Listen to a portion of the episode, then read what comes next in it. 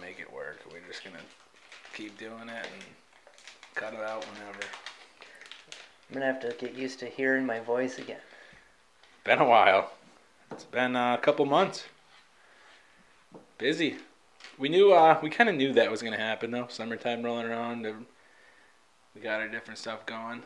Officially got the business rolling. Yeah.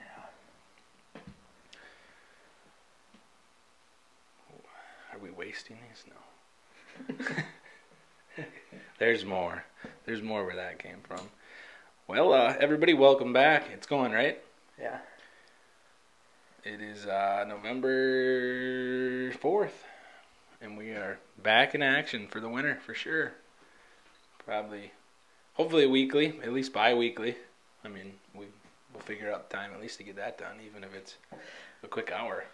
For as much as... we have a couple we can post, too, from... I was going to say, as much shit as we have just sitting there that we're like, we can't post that one.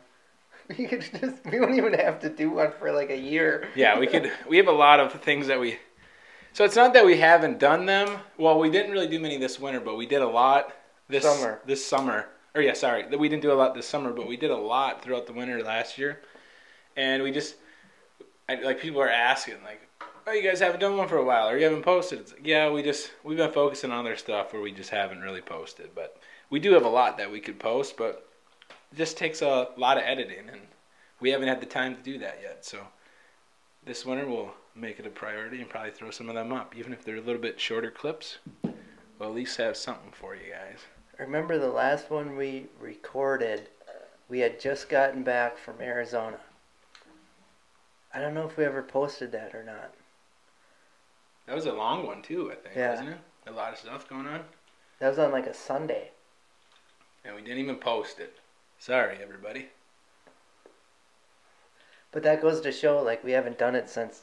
yeah, it's been the first week of April. Is it? Yeah. I think. First or second. Yeah, somewhere in the middle of April or beginning of April. Cause, yeah, and then right when we got back, I basically started all the concrete work, and I didn't really put any focus on doing this. Which, thanks for helping, because you did a lot of help this summer. Yeah. Had to take Big Kyle's spot. Kyle, now that you're wifed up. Yeah, well. And he was working on the farm. He, big farm guy. He got he was telling us that on one of the episodes, he got his own combine. I think that was on one of the episodes where he got, his grandpa said they've never harvested the beans or the corn before. The whole time his grandpa's been farming, like his whole life. He's never had his own combine to harvest them. Kyle's the first one in the whole family. To buy one? 3 generations to actually harvest the crop themselves, because they would always cash crop it or whatever. They would just have somebody else come in and hire it out. Good for him. I haven't seen Big Kyle in a while. I seen him at Keegan's wedding. I haven't seen him either in a couple weeks. Like, even at the gym, like, we just gone different times or whatever. Now he's out hunting too, trying to get a big old buck. So now he's been going in the morning. So then we don't see him in the afternoon, or he'll be there till 5:30 or something. Then we'll get there and he's gone, or we'll get there at 3:30 and he don't come till whatever right after. Yeah, I didn't do a whole lot this summer. As far as, you've been hiking and shit a lot? Well, yeah, but I mean, like, to see people. Like, I haven't... Oh. Normally we have, like, a couple, like, big get-togethers. We didn't really have any. We didn't have any. We had a couple me and I had a lot of different weddings that we went to, but we didn't really have any, like, big get-togethers. Like, we didn't do the river trip and stuff this year. But I feel like we did a lot. We worked a lot, though. Even on the weekends, you were helping me. Saturdays, even Sundays. I think every Sunday in July, besides the first Sunday into August, I was working Sundays. Yeah. That usually I try not to do, but it just happened to be that way. And then I think it was the shortages and shit that kind of threw. Yeah, that was right in that time. July, yeah. Right when we were doing that driveway in El Dorado. From then on, yeah, we were every Sunday in the middle of August. We did that one in Ripon. We reported Friday, and then we tore it.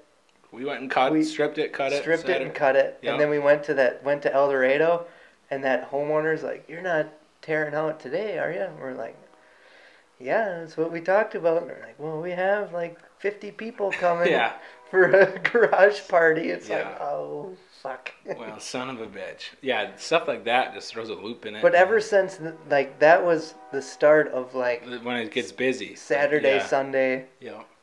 Yeah, it gets busy then.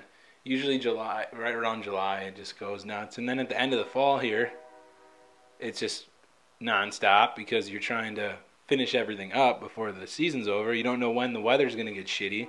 Like, that train horn might get in a... I like when that's going on, but... It don't come through very often, does it? Every night, I think I hear it. Oh, really? Yeah. Yeah, like, end of the fall gets really busy, but... This year with the short, there's a concrete shortage, so... That was pretty tough, because then you have stuff set up, but then it's getting pushed back, and then... Like, or you're just sitting there waiting for it, and then they're 2 hours late, and then, like, they really fuck up your time. Like, that was really annoying. The worst is when you're sitting there. He's just letting her rip. It's weird, like... It feels like it's really close, but it's not that close. 3 blocks. That's a ways, I mean... But it's right out the window right here, too. Yeah. Sometimes when they come through here, they'll just, like, keep on laying on it. And Anna's like, is somebody in the tracks? I'm like, no. Like, sometimes they just do that. But then sometimes they come through, Could you imagine, though, if it was, and all of a sudden you hear this big collision?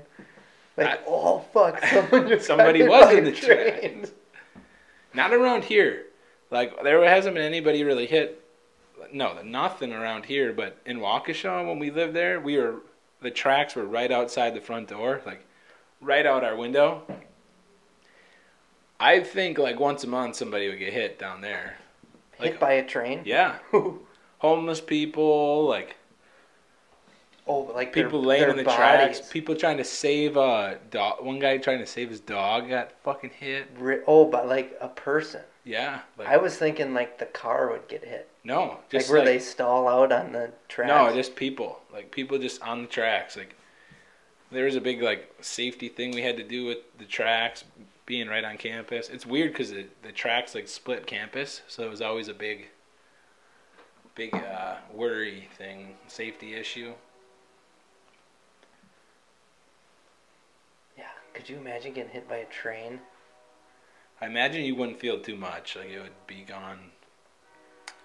Well, I guess it depends how you get hit. Like, you could almost get severed and be there for a couple minutes. Yeah. Or just your legs. Yeah. Like, you would want to hope your head got, like, hit. That'd be bad, dude. Yeah. Then what happens? There'd be times where we would have class and you couldn't even get to class because the train would be... Couldn't get across. Seriously, you'd miss the class because it would just be sitting there for 3 hours. Not moving. Can't get across. Yeah, because in Waukesha, there must be, like, a station right there because the train's never, like, booking through there. Mm-hmm. And they're always, like, slow or backing up. And that's how it is up by my parents, too, on N.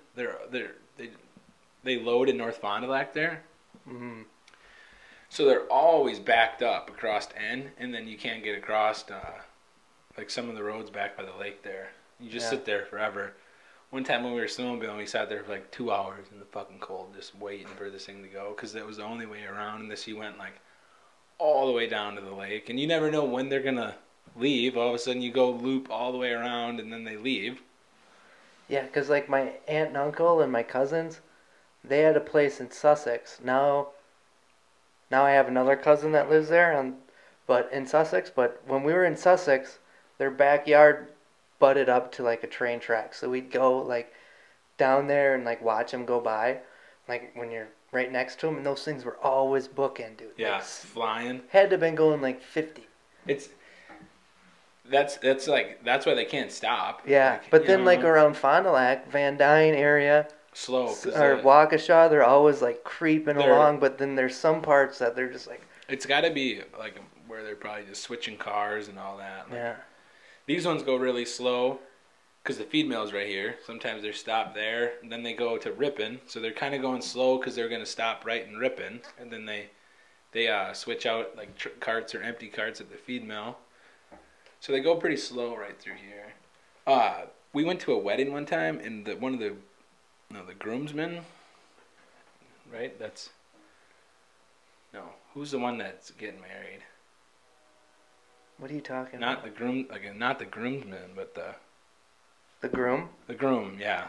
I don't know how I was going blank on me there. He used to... They would chase trains. Chase them? And everybody in his wedding party, he met him at college, and they were all roommates. All of them chased trains. They were like these fanatics of like... If this train was coming through, they would follow the fucker all the way to Egypt. Like, they'll literally chase trains down to St. Louis from Wisconsin. Chase? They just drive and take pictures and videos of them. Because they're train enthusiasts. Yeah. And they're like, oh, that's a X90 yeah, whatever. Yeah, and they just chase it. Yeah. And I've seen that on YouTube. Yeah, it's like, and they'll set their cameras up on bipods and just take pictures of it. Yeah. And then they'll get in the car, fucking chase it to the next spot. And I'm like... You knew people that did that? We went to a wedding and these people were talking about it. And they're just like, they were like nerdy about it. They were just so fired up. And I'm like... That's so interesting. Like, yeah. What? Who does that? But it was really neat because, like, for the thing they had, like, little model train cars and all that. And it's just, like, if you understood it all more, I'm sure it would be, like, yeah, that's this model. And you don't see that around here. Like, yeah, this is super rare. Like, Did you grow up building the model train sets? Dude, I had one that used to do this little steam. Really? Yeah. Around the Christmas tree? Yeah. Like yeah, you could do it around there. Yeah, that's how we would do it, kind of. And it was like a remote control. Yeah, and then we also had. I was listening to one of Andy's podcast a couple of weeks ago. He was talking about remember them little tracks that you'd hold the remote and you'd put the car on it, almost like a magnetic track, and then you would click the button and it could pick how fast it was going to go around the track. Oh, yeah. We had one of those. We'd set that up in the basement. My dad had that. Did you have the one where it had, like, I had one where there was two wheels that connected to, like, a battery, two, like, rubber wheels that would catch the car. Hot Wheels. And then you'd do, like, a loop, and then you did, like, a round circuit, and then you would hit that again, and it would shoot it around the loop, and then... Yep, we had that. We went to one spot where they actually had a track... like in the store, and you would sit by the behind the glass, and you would race the cars. Really? Yeah, that was fucking cool because they were like model car size, not like the mini ones like that we had on the little track, but they were bigger, and they would race around the track. And then if they fell off, somebody would be in the middle and set them on the track. I can't remember where that was, but like that kind of stuff was so cool to me when I was younger. I loved that. Like. I would do that shit still today if they had that. I would go play with it. Did you ever build the model cars? Yeah, my dad loved that stuff. Yeah, I still have all mine. He does too. He just has like he has them boxed up. Like you know how he likes his cars now. Mm-hmm. Like he has like 1957 Chevy pick, and it's just still in the box. Like, I have to remember that and ask him next time I'm at his house. Oh yeah, he's got a bunch of them. Like I didn't even know he had. He just has them buried, hidden. Did you ever build them? No, like. Okay, like so he had some of them that we could build, but like some of them that like I used to collect them too. Like, not collect. You build them. Yeah, but both. We would do both. Did you do that? Like go to the store and you get the box, and it's just like the packaging just shows like what car you're building. And then you had to hot glue it and all that. Yeah, it had like you bought like this plastic cement glue for it. Yeah. And you'd have to glue all the interior, all like the whole like. Yep. It was almost like you were building it from complete... Yeah, but then it's just like the frame of the car was just like this blank gray plastic. Yep. And you had to like paint it. Yep. And I remember like some of them I would spray paint and then like if I wanted to put like stripes in it, I'd have to tape off what I wanted. And then some of them like I hand painted like flames coming down the sides. I bet my dad has a couple of that. He still has them, where it's like he hand painted them and still has them. But you did that too? Yeah. That was so much fun. Yeah, he would do it. He would just be sitting at the table, and he would work on it. Yeah, he. I'd be interesting to go through some of his stuff and see. He'd love that. It's probably all buried in the furnace room or something. Like, I think I got it in here somewhere. I used to collect like all the Fast and the Furious model cars. Oh, but, like, the full-size model ones that are... Oh, like, yeah, the big metal ones, yeah. Yeah, and they were all metal. Mm-hmm. Like, I had a bunch of them. I probably had almost, like, every fucking one. The doors would open. Yeah. The wheel would turn as you would, like... Do you ever have one of those where, like, you could reach in and turn the steering wheel and the wheels would turn? It had all the mirrors, the details, all of it. Yep. All my mirrors would always fucking get fault. Dude, I would... Well, my mom would change my room around sometimes when I was younger because she would just go clean and... Fucking shit would just be moved. That was one thing I could not stand. If she moved all my cars, because I always had them set up, like, dude, that was like a trigger to me. I fucking hated that. I hated it. Oh, I would get so pissed, like, because I just had everything. I was so detailed about how all of them were. It has their spot. Yeah, and I'd clean them a certain way, and like it took out a whole shelf. Easily could go like. You still have all of them? Somewhere, and I'm probably in a tote just full. And then I would have some that you wouldn't open. Like I would just leave them in a box. Yeah. Did you ever put shit on like the outside of your door, like your stickers? Bedroom, like stickers, or you could tape things to it? We do like weird like random stickers or something. Because for a while I shared a room with Jordan and Isaac. But then when it was mine, I never really did. I had a lot of posters. Yeah. Like cars or chicks, like different posters. Oh, mine were all band posters. Yeah, mine were a lot of car posters. Remember, you'd go to like the Book Fair. I'd get any car poster and I'd throw that up. I remember I used to go to like Hot Topic was one that had good posters. Yeah. I'd get band posters of like. Bands that I liked, and I had a lot of like basketball ones.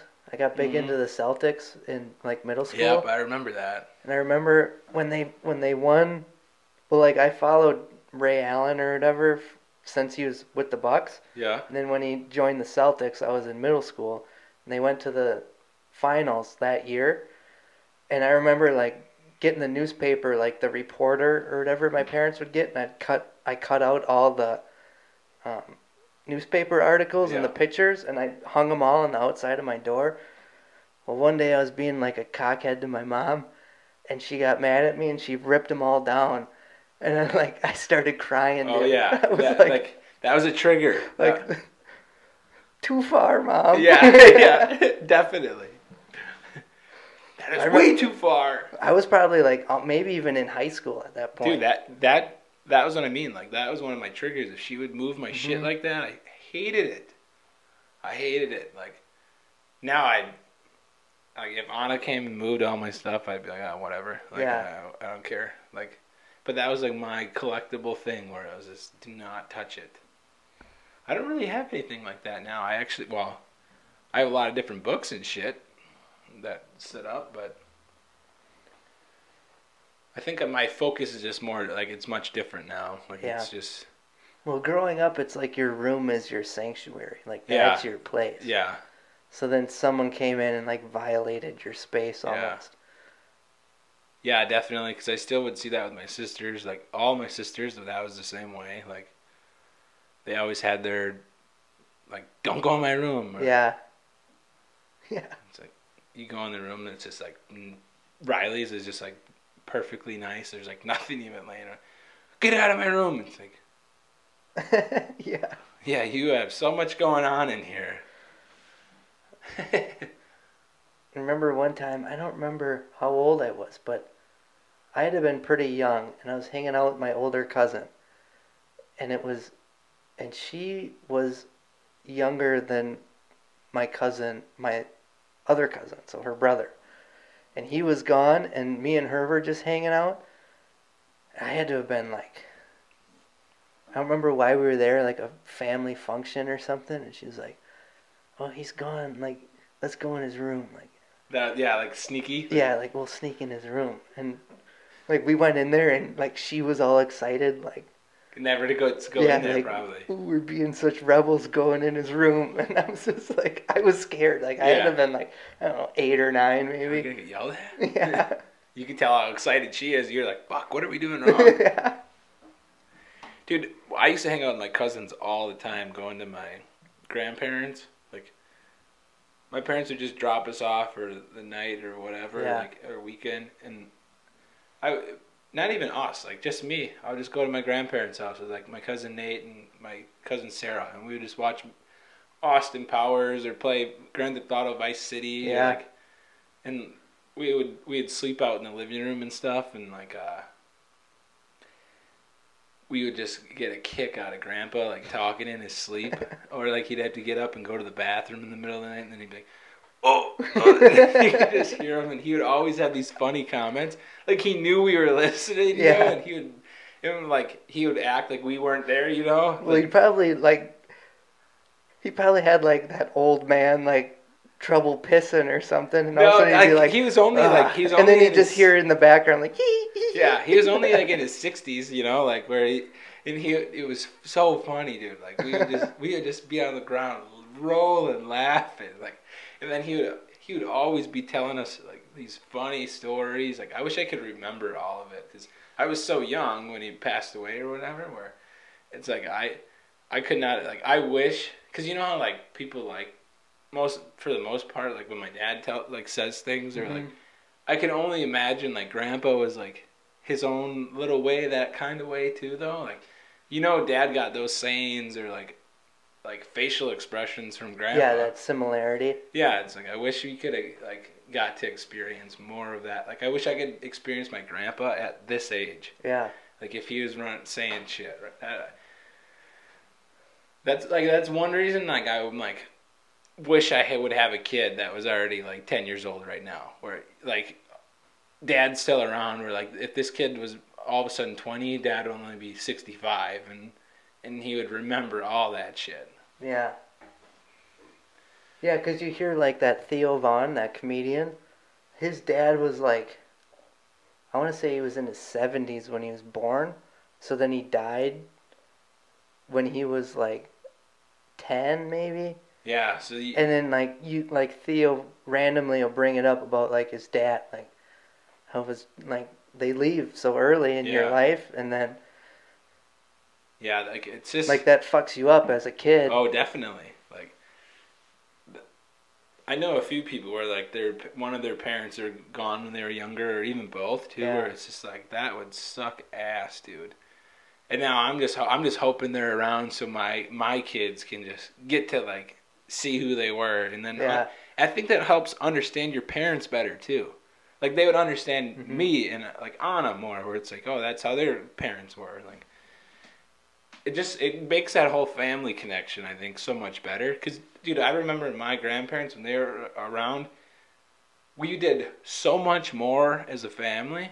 We're like, now, we don't ever, like, get together and do stuff as a family. It's just not, what we do. But growing up, that's what we did all the time. Like, Christmas, our whole family was there. My dad's brothers, sisters, all of them there. Like their kids there, their kids' kids there. Everybody was there. Now, nope, we don't do any of that. Yeah. Then you actually get to know your whole family. Now you just see it online and stuff, and it's like you don't even actually get to build like a connection with them. Yeah. I guess. Are you still pretty close with your cousins or no? Dude, not even close. Like no. I couldn't tell you what half of them are due. Like they all got kids that are like probably 10 years old, and it's like yeah, I don't see them. We don't do anything. Yeah, I had a couple cousins that lived up in Kakana area that I used to do stuff with all the time. Like even into like in middle school and early high school, I'd spend like a whole week where I'd go up there. And just stay with them for the week during summer vacation. Yeah. And then, now I don't really see them much. So you don't know the only reason you know what they're doing is like Facebook or Snapchat or something. But then it's weird because like my one older cousin, he's 8 or 9 years older than me. So he's 34, 35. He must be 35. And me and him are like he's one of my best friends. Like, mm-hmm. Once I was 18 and it was like two adults getting together, like I'd go down by him all the time. Like his wife, well, his girlfriend at the time, but his wife worked like a graveyard shift. So then he'd be like, yeah, why don't you come down and we'll just hang out. We'll just play video games. Yeah, you just get to like hang out and you get to, you know. But like growing up, I was never close with him until an adult, and now we like go to concerts and like all my concerts I go to always with him. It's interesting, like where that all of a sudden that like connect, like mm-hmm. that was where my connection with Nate, my cousin, who's just a couple years older than me, but like I remember he was the one, like he was big into gaming and stuff, and I never really did any like gaming or anything, but then he showed me Grand Theft Auto, and then I learned Vice City, and and then I played every single Grand Theft Auto game after that. Yeah. And like I still, when they come out with the new one, I'm gonna buy the fucker. I'll buy a new Xbox if I have to, just to play it. How old were you when you first started playing that? Probably like 8, 9, somewhere in there. Vice City. Yeah, like third grade, probably. Early 2000s. Yeah. I remember being in like third grade. And it was like, you heard about this game, but you knew that your parents weren't going to let you buy it. Like, I couldn't go buy it, and I needed somebody to buy it for me. Yeah. And I remember this one friend was like, yeah, I got it. And we're like, so we all went there that weekend, like third grade, and played it. And you could like, I think it was Vice City, but it might have been San Andreas. Yeah. Because I remember like, right away, the first thing we did was like, you can beat up hookers. You can get hookers and beat them up. Yeah. Like, you get a hooker, and then the car's bouncing. Yep. And, like... And you're, like, 8. You're like, what the heck? Yeah, you're just, like, looking around. Like, you kind of know, but you didn't know what they were doing. I think that was why it was so crazy. It's, like, it was the first game that was like that. And you were so young at the time. You're like, you kind of had an idea of what was going on, but you're like, this shouldn't be happening. Yeah, dude. Car's bouncing away. All of a sudden, she gets out. You see her money go down. He's like, watch this. Gets out of the car, takes his gun and shoots her, gets his money back, and just gets in the car and drives away. And I thought that was the funniest. To this day, I'm like, that's all I want to do on that game is just go get hookers and then kill them. That was because it was one of the first like free roam, like wild games like that where you could drive, you could get chased by cops, you could like. Yeah. It was like Cops and Robbers. Like as a kid, you'd play that all the time, mm-hmm. but now all of a sudden you're playing a game and you're like. What? Like, holy shit. Like, it seems so real, like the graphics. I don't think I actually did the missions. Did you? Not on the early ones. Not on Vice City. On San Andreas, my brother, Isaac, would always do the missions, and I would watch because he was always so much better. Like, he was a little older than I was. He was better at games. He would do it, and then I would watch, and then I would go do, like, the free roam mode. CJ was the guy, and the Grove Street gang, and they had that little house in the... Dude, I love those games. And we played that one a lot, and then they came out... Kevin showed me Grand Theft Auto 4 when you were in New York or Albany or whatever, and the graphics on that, it was just like... Yeah. Oh my... Every time Grand Theft Auto came out, they were always ahead of everybody else with graphics. So when you played it, you're like, holy shit, like this is crazy. And like the damage on the cars and like the cars themselves and how they would drive, they were just so far ahead of everything. And then just like everything about the game was just nuts. And then they came out with Grand Theft Auto 5 when we were in high school. Yeah, I remember that one. When they came out with that, the graphics for that was just... Yeah. Blew everybody away. I remember there's multiple of us that took off of school and we just we sat and we played through the story mode in like 4 days. I completed that game because I never have ever skipped school to play a game, dude. Like kids would skip and play COD and do. When they came out with that, I'm like, oh my god, this is insane. Mm-hmm. And like Stefan, I remember. Yep. And then at that time you could talk on the headset. On the headsets, yep. So then everybody would be talking. Did you get to this mission yet? No, don't tell me, tell me. And you could, like, when they came out with that, the graphics were crazy good, but so was the storyline. Mm-hmm. That's, like, they just set themselves apart. That one, you had 3 different characters. Yep, and that was just, it was crazy. I think I can't wait for the next one. They're coming out with another one soon. Oh, really? 6. Because it's been years now since 5 came out. And they've been developing this one since they basically let that. They had, I think what they had is a team of developers working on 6 right when they brought 5 out.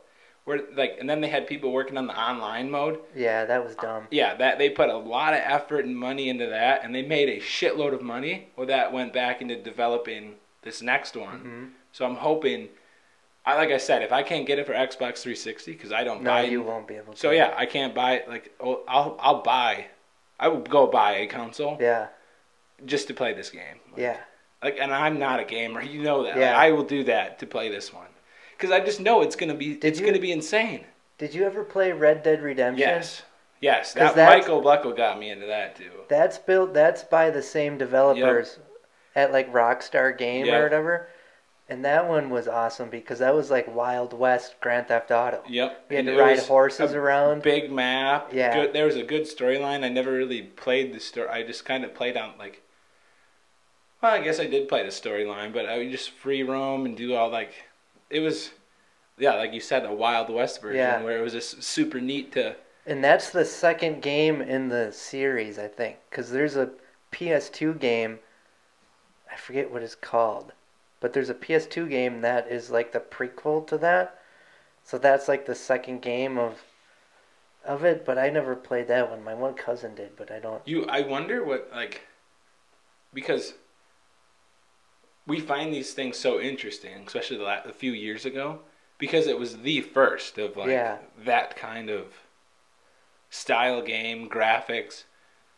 What's going to happen when they get VR? And it's just so, and the new chips and how like you go from like 4K to 8K, like to where it's just like, it's so crazy. Well, they're talking about like with that, you're not going to wear, it's called augmented reality. Have you heard of that? I think it's instead of big goggles, it's like glasses like I'm wearing. Yeah. So and the algorithms of the AI are so smart, it'll know your habits.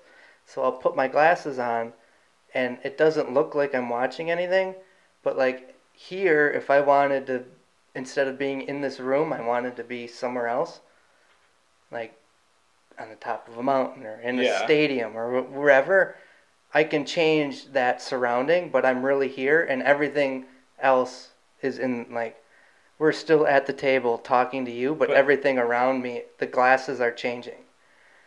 And you can do that with anything, really. I think it's called augmented reality. It's crazy what technology's starting to do. But then I think, like, with that whole, like, Neuralink that Elon's coming out with, I think that's going to end up being a chip that you put in your brain. As of now, it is. Instead of the glasses, they're just going to put that in your brain because think about it, like the internet is everywhere. Your phone is just the antenna to receive it, or like the glasses or the goggles are just the antenna to receive it. So they put that chip in your brain that like can control your brain. The antenna. That's your antenna. So instead of, like, you just think, like, because Elon was saying how you won't even need to vocally communicate. You'll be able to just communicate through thought. You and I will not have to actually talk. So if I wanted to, like, I'm like, who is that actor I'm watching on TV? What did he star in? I can just think, and it'll access the internet and be like, Google it. Like, this is his... movie list or whatever. It'll be interesting how they'll be able to get that to communicate correctly, where it won't be like like cutting things out. Because I know right now they're using it for like PTSD, like those kinds of things. They're like short circuit it, so like when that comes up, it just like it stops it from activating, where it's like bringing the emotions of sadness. And like it'll be interesting to see how they actually. I think they'll get there though. No, they're going to like it. So that's what I was telling Anna. I was like AI. What it's like, it's compound interest at its finest. Like, that's why they're worried about how they're going to deal with it, is because it's like, it takes in so much data, and the more data it gets, it's just like these companies when they started being able to use our data to figure out what you're going to buy. The more data they get, the more precise they can get. They can know exactly when you're going to want certain things by showing you 15 other things, and know that as soon as you see it the 8th time, you're going to do it. Like, because the more data they get, the more precise they get. And, like, it just keeps tenfold. But the scary part is like, when is the computer going to know that it's smarter than you are? That's it. That's what I was telling Anna. I said, it compounds so fast. Eventually, it could, like Elon said, it's a complete possibility if we don't control it. It gets to that point. Because it will get so much data, it will say, why do I need this idiot? It'll know more about you than you know about yourself. People think that's absurd, but it's like, think about it. They're designing these things to analyze themselves, to continue to get better than what they were 10 seconds ago, 2 seconds ago. They just keep getting better because that's how the algorithm is. Eventually, it's going to say, why am I letting this idiot do this? Or why they're slowing this down. They're stopping this. They're doing this. It's like the computer will get so good it can create its own shit. Like, but then the computer, when is the computer when is the computer going to start using us for its own benefit? Yeah. That's like a malevolent way. Yeah, yep. I think it's complete reality that it could do that. If they know you better than you know yourself, they know like what you're going to think, like why you're going to think. But that they would also understand like the evils that all humans are capable of. And if they if it figures out that it can use that as its advantage against you, it's pattern recognition. It sees it, and eventually it's going to try to correct it. And then how it corrects it, that's what we're leaving up to, I guess, how we control what it's going to do. Like, if we don't stop the algorithm from doing that, it will do that. Like, it's completely possible. It doesn't matter how fucking far-fetched that sounds to people. It's completely possible. Like, that's the point of the algorithm. It's far-fetched thinking of it as, like, it's scheming against you. Yeah. It's not scheming against you. It's just using data against you. It's data, and that's why I tried to put it into that perspective. It's like, think of when email marketing was a thing. And then everybody got phones, and then you search. There's a reason when you search things. You go on your ad, you go on Instagram, and the next 10 ads are the thing you just searched or the thing you just talked about. Like, they know you're talking about purchasing this thing or you're interested in this thing. And then all of a sudden, you don't buy it the first time. But after you've talked about it, and then 10 times later you've seen it, and then you keep thinking about, oh, I could use this, you end up purchasing it. Even if it's a year down the road. Like, they already were targeting you, hitting you with that stuff. They win. Like, it's just data. The more data they get, the better they get. They know when to show you shit. There's a reason they start showing Black Friday ads at certain times. But think about it. Like, if you're a billionaire that's controlling this website, it's all for money. So you're teaching this computer how to gather money from other people. To be the most profitable. To be the most profitable. Well, when the computer looks at the billionaire that's controlling it and being like, I'm driven to like gather basically data for money for people, from people, when is it going to just turn on the billionaire? Well, that's all of a sudden we have no control. All it takes is a little bit. That's how we lose control. Dude. All it takes is a little bit of coding or hacking from somebody to do that, and that's exactly what you do. But you're already like the whole algorithms, like the Facebook algorithms and Instagram and Google, like, all of that is for ads to advertise. Yeah. To like pull a profit off of people. So but it collects so much data where it's not just collecting, oh, I want to buy this. Right. It's collecting everything you say. But the whole purpose is for money. Yeah. So when does it look at the billionaire that's controlling it, being like, I'm using the same thing against you? You know what I mean? Like, then you lose control. No, there's going to be a time where we lose control of it. There absolutely will be. It's just, my question is going to be where and how it switches. Yeah. How it all of a sudden is like, fuck you guys. Yeah, but we might not even know. Yeah, that's the thing. That's what's wild. You would never know. All of a sudden, you'd just be It'd be like how we are right now, where it's like, how did we get to this point politically, economically? Like, yeah. Oh, it's this person's fault. It's this person's fault. Well, maybe it's the fucking cell phone you have in your pocket that's turning everybody against each other. And yes. You'd never know. Yeah. And people don't want to understand that right now. I don't think like, it is right now, but it would be similar to that. I think politically right now, that's what it's... They're trying to do division. Yeah, but is that... They're purposely dividing right now. Is that from a person or a group of people? It's from people right now. Purposefully doing it? Or do you think that's just the way the algorithms are set up and it's just a natural occurrence from it? Maybe this is the beginning of what we're talking about. Like, it's already started where, like, it's... Like the algorithms are smarter than we are, and that's what's bringing you back to the app is this divisive material. Right now, so right now I think it's people purposely dividing through algorithms because now look at Elon taking on Twitter. Yeah.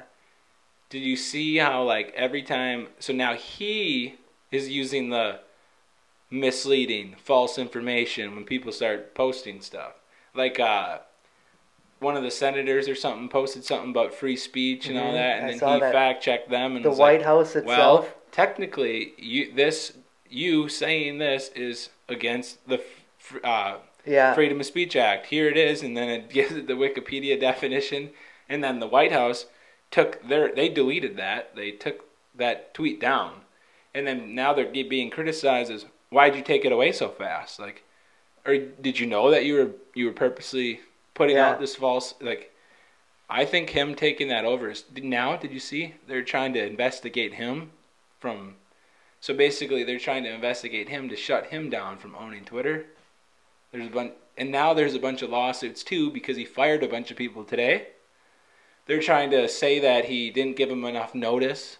You don't need notice to fire somebody. No, and he gave him, whether you do or don't, he gave him multiple warnings of, hey, come Friday, like, we're doing a 50% of you. Did you see the tweet to AOC? Yes, that is hilarious, dude. He like, is. I love that he is trolling the shit out of people. Like, I don't care if you're left or right politically. Like, that is hilarious. Like, that dude's a fucking comedian. Yes. Like, yes. Like, we appreciate your input. Now pay $8. He used to just be so smart and, like, people didn't understand him. But, like, I think he's just becoming more comfortable in his skin, too. Yeah. Where he is trolling the shit out of people. And it's... But he also understands, like, free economy. Like, he wants free speech. He understands, like, that's how these... good innovations, like success, occurs, and people are trying to stop that, and he doesn't want that. Like, he wants people to be free, like, have the choice to do what they want, like, be who they want to be. Yeah, which is funny. He doesn't want laws instilling all this stuff, like, right. you have to be transgender, you when you're 6 years old, you got to change your, like, he doesn't want these, like, that doesn't make any sense. Right. If you listen to, like, Peterson or anybody, like, why are we letting 6-year-old kids change their gender and give them testosterone when they're 6? We're letting them become... Here's a dumb example, I guess. We're going to let a 6-year-old determine this, but yet you got to be 21 now to have nicotine. Yeah. And you can be 18 and serve in the military, but you can't drink. Like, we're getting on all these social issues that, like, we're actually just fucking this country up economically, like, the long term, for all of us to have success or choose the job that you want to choose or choose where you want to live, because all we care about is if you can be trans, gay, you got to use he, she, him, her, like, it. Mm-hmm. Like, why do we give a fuck about all this little social stupid shit when if we keep worrying about this, we're not going to have a choice of where we want to live, what we want to do. Like, somebody else will just be doing all that for you. Yeah. I remember in history class, if it was I wish I would have paid more attention in school, but I remember them talking about, was it the Ottoman Empire, or it was some empire, and what brought the empire down? And don't quote me, it might not have been the Ottoman. I'm just using that as an example. Yeah. There's some empire They got brought down, and we learned that what brought it down was fighting over gender equality issues. Like, that's what brought the whole empire down. So that's why I'm wondering, like... social issues. And I should look it up, but which one it was. But I wonder if, like, that's something that's implanted from another country to, like, cause division. Because right now, we have been the biggest economical and... Dude, they're targeting us, for sure. Like, our military has been up there. But is there another country that's, like, seeing us as a threat... Yeah. And being like, well, we can't, our military, we can't go in and just bomb them. We can't go in and like... We should... So what we have to do is we have to start crumbling them from within. Mm-hmm. So the biggest, not trying to go all conspiracy theory and all that either. Like, I'm just trying to understand it, just like you are too. Like, the biggest countries right now that are like looking at us as a threat are Russia and China. China, obviously, because we owe trillions of dollars to China through debt. Like, we've used them for all of our outsourcing, for everything. Like, our manufacturing, all that, we let China do everything. Yeah, but who's the top three in the world? As far as, like, facing off against the U.S., it's those two. No, in the world. Like, who's the top dog in the world? The U.S. is right now. Who's number two? China's economy, allegedly. But that's where things get shady, is because right now, China, so their GDP thing, or like they were like just skyrocketed. Like, you ever hear of like where China had the greatest economy for so long, so many years, or like they just set these records. So one, they did it in a way of like all of our manufacturing went to them, but they are facing a lot of issues right now in their own country. So, like, their real estate markets right now, it's crashed, like, worse than what we had in 2008. They had all these developers coming... You ever hear of any of this? Mm-mm. They had all these developers coming together, and what it was, the developers were left onto whatever the city's code was. So the city level would determine if you could build or whatever. Yeah. So they built all these high-rise. Like, they got all this money from... in China. Yeah. All these developers got all this money from the cities, the towns. And then they basically made a big Ponzi scheme. They would use the money from one to do the next one and just keep rolling over. Rob Peter to pay Paul. Yeah. So then... So they did this. And, like, one company is, like, known for it. I can't remember the name, but there's like a shitload of companies that copied the same thing that they were doing. So now, all of a sudden, they realized all these homeowners were giving money to these companies to build, and then they would do the contract out for the next build or whatever. They'd take the money, do the next one. But then they were never putting these people into homes. So now they have all these high-rise buildings that are just like not fully finished. And they just been blowing them up. They just been demoing them all. And now all these companies are being like, they're basically like, oh yeah, we can't build. We're just like, they're like, I don't know if they're saying bankruptcy or whatever, but they're done. They're not doing anything. So now all these homeowners are paying mortgages that they don't even have a house that they're in. They have nothing to back it. So now all of them are going to the banks, trying to get their money back from the banks, and then the banks are collapsing because now they don't have this money to give to these people, and all these mortgages are going to default because there's not even buildings for these people to actually get into. So their economy's... it's crumbled. It's fucking awful right now. So, okay, so that's where I got to put my tinfoil hat on, because that ties into what I'm thinking. That's what I'm saying. So now what are they going to do? They're going to try to divide us and crush us, because they're crushed, dude. Yeah. They are crushed. And now that's why we're going to war. And also, like, we owe them so much money. Yep, that's why we're going to war. And they know we're not... They know that they're reliant on us as of now, and we'll never be able to pay them back. But then when you look at, like, psychologically, how, like, the... This is where I got to put my tinfoil hat on.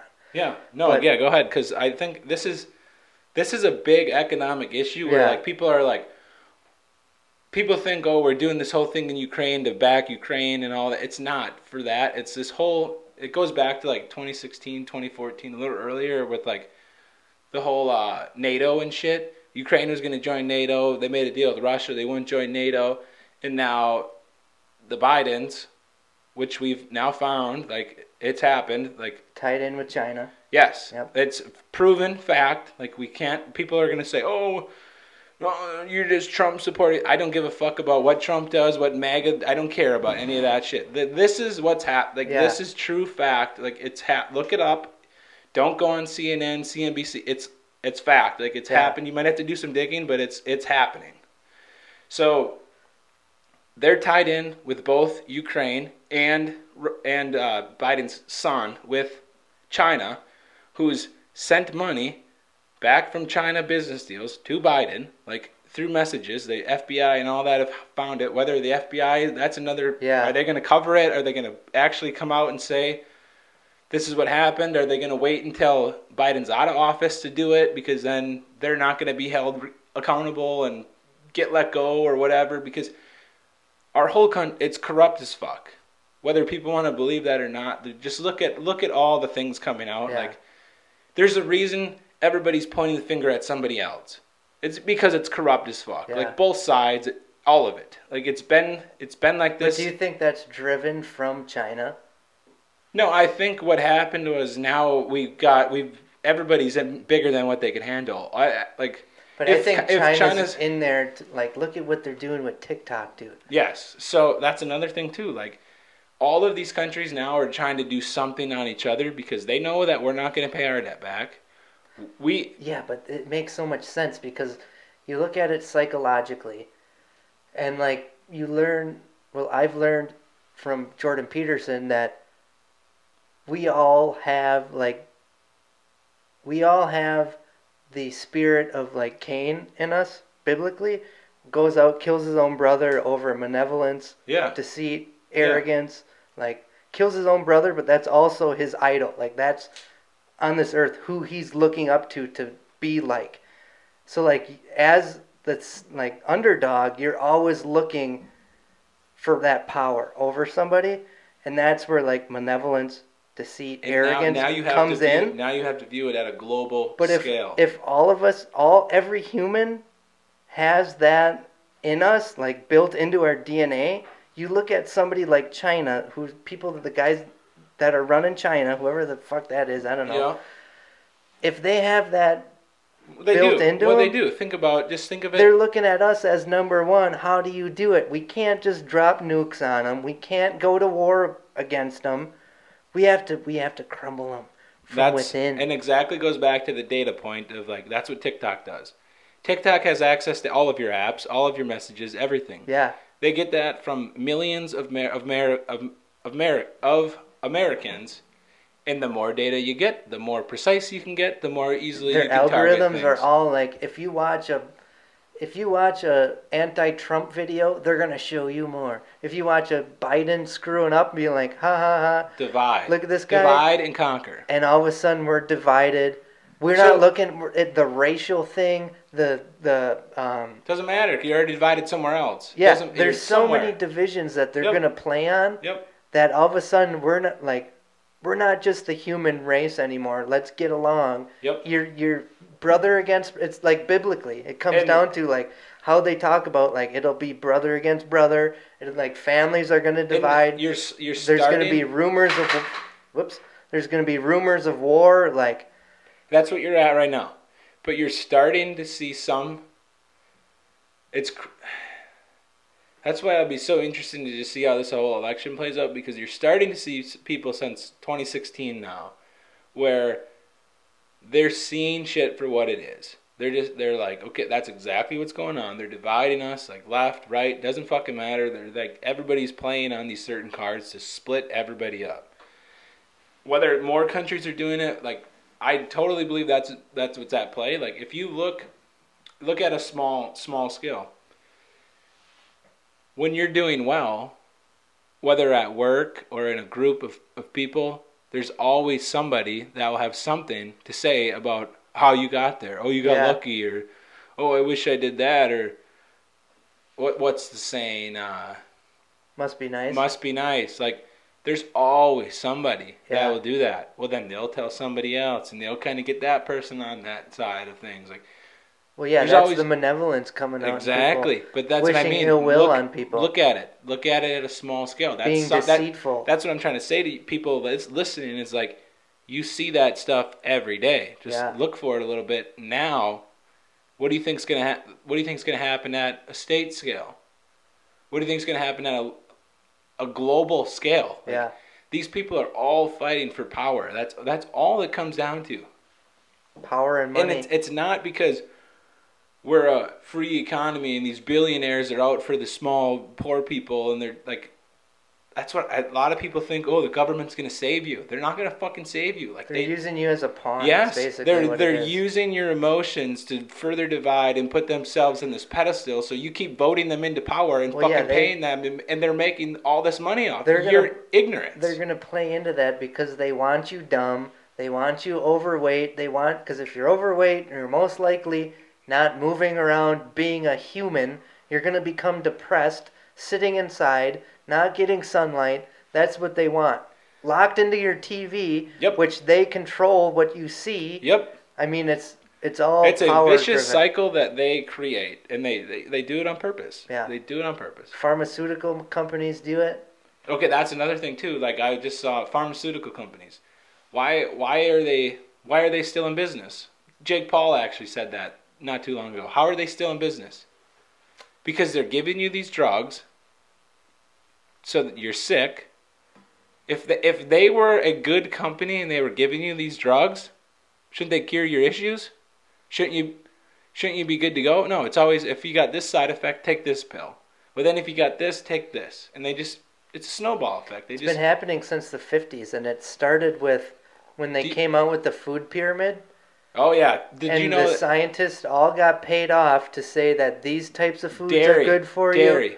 These types of food are bad for you, it was all getting paid off. I did a project on that. 8 out of the 11, you know how we got to have milk and all this calcium? Mm-hmm. They've been doing studies now where actually the more milk and dairy products that these people have been taking for the calcium benefits, they've actually, the strong bone health, a lot of these, they did it on women specifically. The more dairy that these women were consuming, the more likely they were to have like osteoporosis and different bone diseases. Yeah. 8 out of the 11 people on the FDA, when the whole dairy thing, they kept increasing the amount of dairy you had to have, had some financial tie to the dairy industry. It's all fucking corrupt. That's, you got to analyze everything that you do, and it's just fucked. Like, we shouldn't have to do that. Do you ever look into like Graham Hancock and Randall Carlson on Rogan? Graham, I've heard before. Yeah. So he's a big one on, like, there's a theory. Fuck, it's the Younger Dryas impact theory.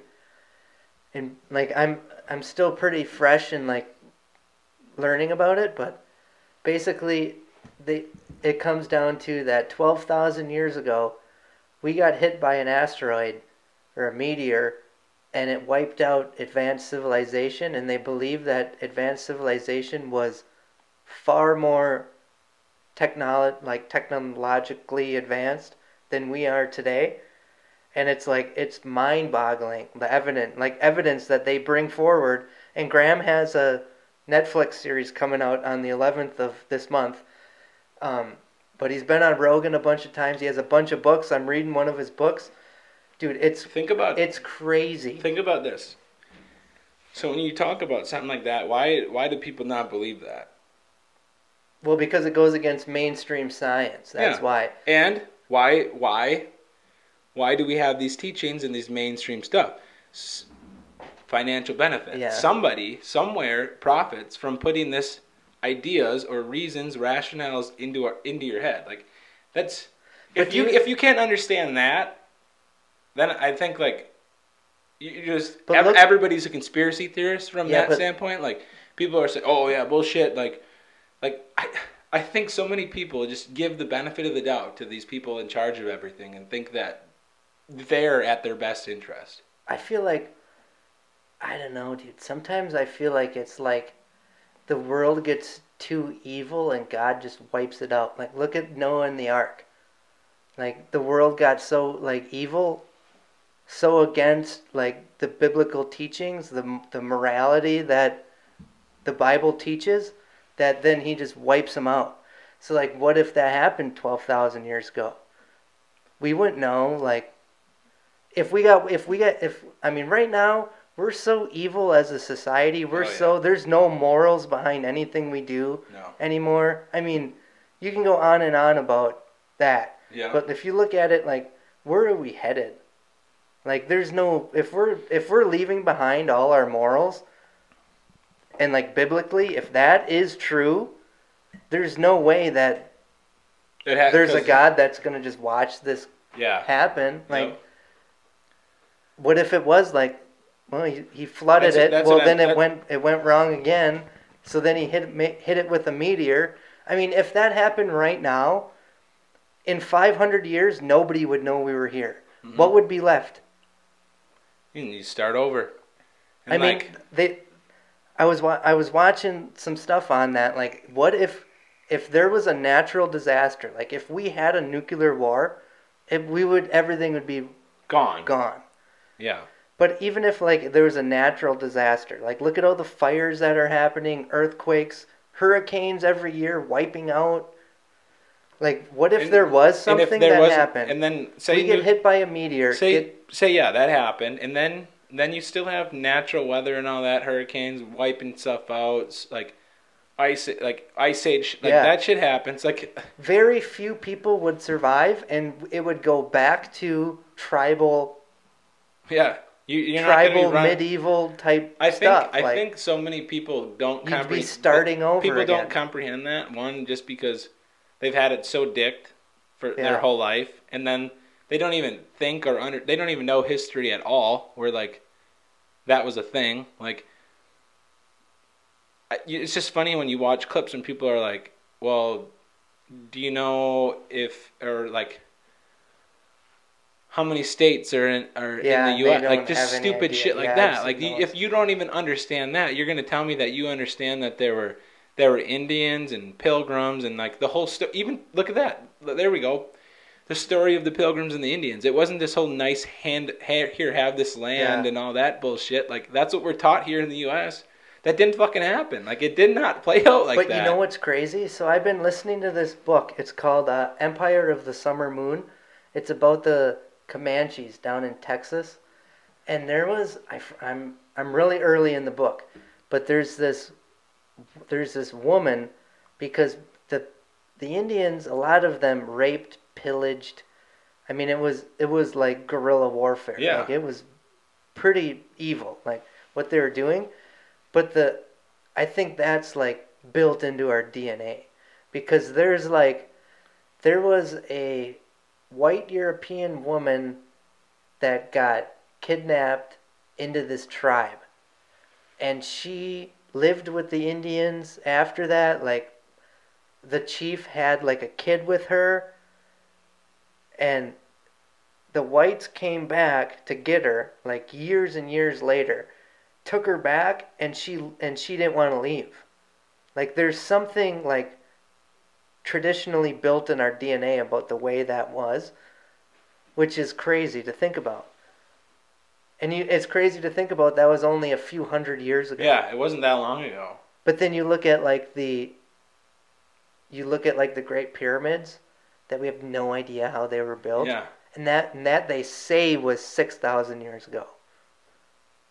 So 6,000 years ago. And still to this day, they're finding stuff like, oh, this society was here 10,000 years ago, and like. Yeah, Göbekli Tepe was 9,000 years ago. Yeah, there was just some recent one. 9,000 to 12,000. That was found. That was even early, where they're just like. So then we think this is just science and it's set in stone, but then they find all this new stuff out, and it's like, we have no fucking idea of, like, what was going on. We have no idea. We have little bits of knowledge, and we assume that we know all of this stuff. Mm-hmm. We don't know shit. the Amazon rainforest, all the trees in there. They just recently were finding that with sonar. I think it was sonar but technology. The actual trees are not indigenous to that area. Those are agriculturally, like the civilization used a lot of those trees and forestry as agriculture, and something wiped out, like they're finding with those sonar. Yeah, because they're finding civilizations. They're seeing those civilizations, but they've learned that those civilizations used all of that foliage, those plants, as agriculture, and something took them out, and then all of a sudden they're gone, and that's overgrown, and that's the rainforest. Like, those aren't indigenous to that area. Dude, I love looking into that kind of stuff. Yeah. It's just because we have no idea. So you're curious about it. You're trying to learn what the latest stuff is. Like, I don't get how that's not interesting to some people. I don't know. 'Cause it's like that's how we're here. Because I think people are so. They think we're just here. They think. Yeah, but in order to do that, you have to be a reader. Like, you're reading articles or you're reading books. Because otherwise you're just told what they tell you and what you think. But people are so... What do most people do when they get home from work? Go take a shower and then sit and watch TV. Watch your next The Office or something Friends something entertaining. Go back to work your 9 to 5, come home, and then just be sucked into a TV a phone. Like, we're meant to be... curious about those kinds of things. I don't think we're truly living up to our potential.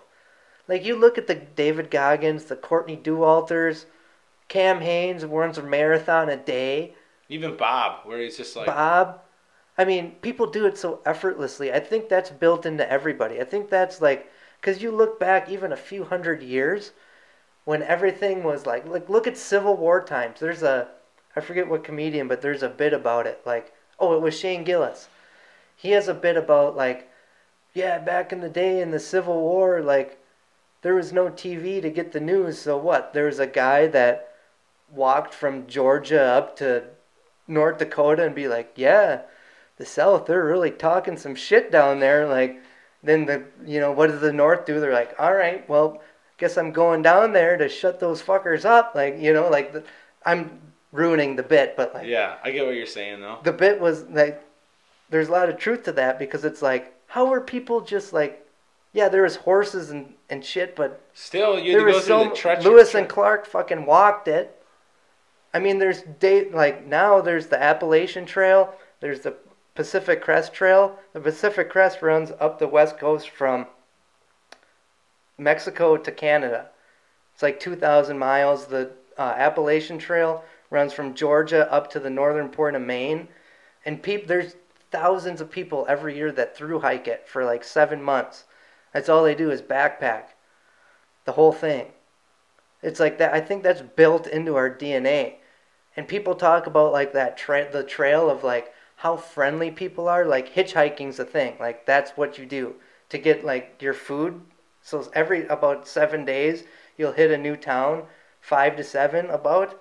And when you get there, sometimes, like, the town's, like, 10 miles away from the trail, so you're not going to walk that 10 into town. You hitchhike into trail. You hitchhike, and they call them, like, trail angels. Yeah. And, like, it's people that, like, help you on the trail because it's such a big thing around that area that people, like, will open their home to you, like, give you things, like, oh, you're a hiker? Here, let's go have a meal, and, like, take you to their house, and, like, that's... also built into humans. I think that's good. But they all talk about... just building the relationships. Yeah. Like, the people that are open to all that. But they all talk about how, like, if you thru-hike that and you go back into civilization 5 to 7 months later, like, you get so depressed living in civilization. Most of them, that's why, like, it's called... I forget, there's some, like, spoken award you get if you thru-hike the... Pacific Crest, the Appalachian, and the Cross Continental, maybe. There's 3 of them that are big like that. And, like, now it's, like, becoming, like, a thing of, like, people don't want to live in civilization. They just want to be out doing their own thing in nature, like... Have you noticed, like, say when you go on a trip, and all of a sudden you're, like, by the end of the trip you're anxious to just kind of get back to normal life. Yeah. I think if you can get past that hump of like the anxiousness of coming back and you had to say you're gone for longer, I think that's why people, like, when they go and they like tour across country or like they go to Europe and they're not around all like, or like they're in like third world country type stuff where they're not just on their phone or social media all the time, or like once you get past that hump of like the loneliness, the anxiousness, where like you do get into that primitive state where all of a sudden you start to enjoy like the little things of like when you're on that hike or you're like... Yeah, but I think also what it is from such a young age, we're getting all of our dopamine fix. Yeah, that's what I'm trying to get at is like, especially with technology now, with phones. Like I was just listening to the HMF where Bob's talking about the phone. Mm-hmm. He's like, it makes you anxious. Yeah. All your dopamine is just centered around the phone or your TV or some sort of release where like if you don't have that for a little bit, you start getting anxious because you're not, that next hit, it's not coming. Or you have to find it elsewhere. Like, yeah, there's no short-term dopamine hit anymore. So when you know long-term versus short-term gratification, what the answer is. Yes. Like, yeah. Everyone's so used to it, so once you're out away from that, like when you're on vacation, typically you're not on your phone. Mm-hmm. Typically you're not sitting watching movies or TV. Like you're out doing things. Yep. And that's more of like a long-term gratification. So you're not getting that hit. It's like almost...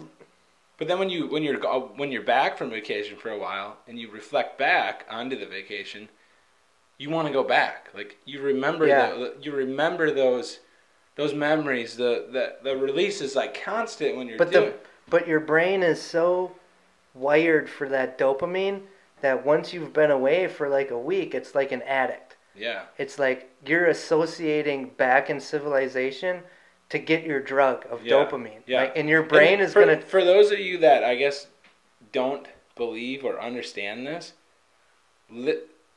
I would encourage you to look up Andrew Huberman, mm-hmm. Huberman Labs.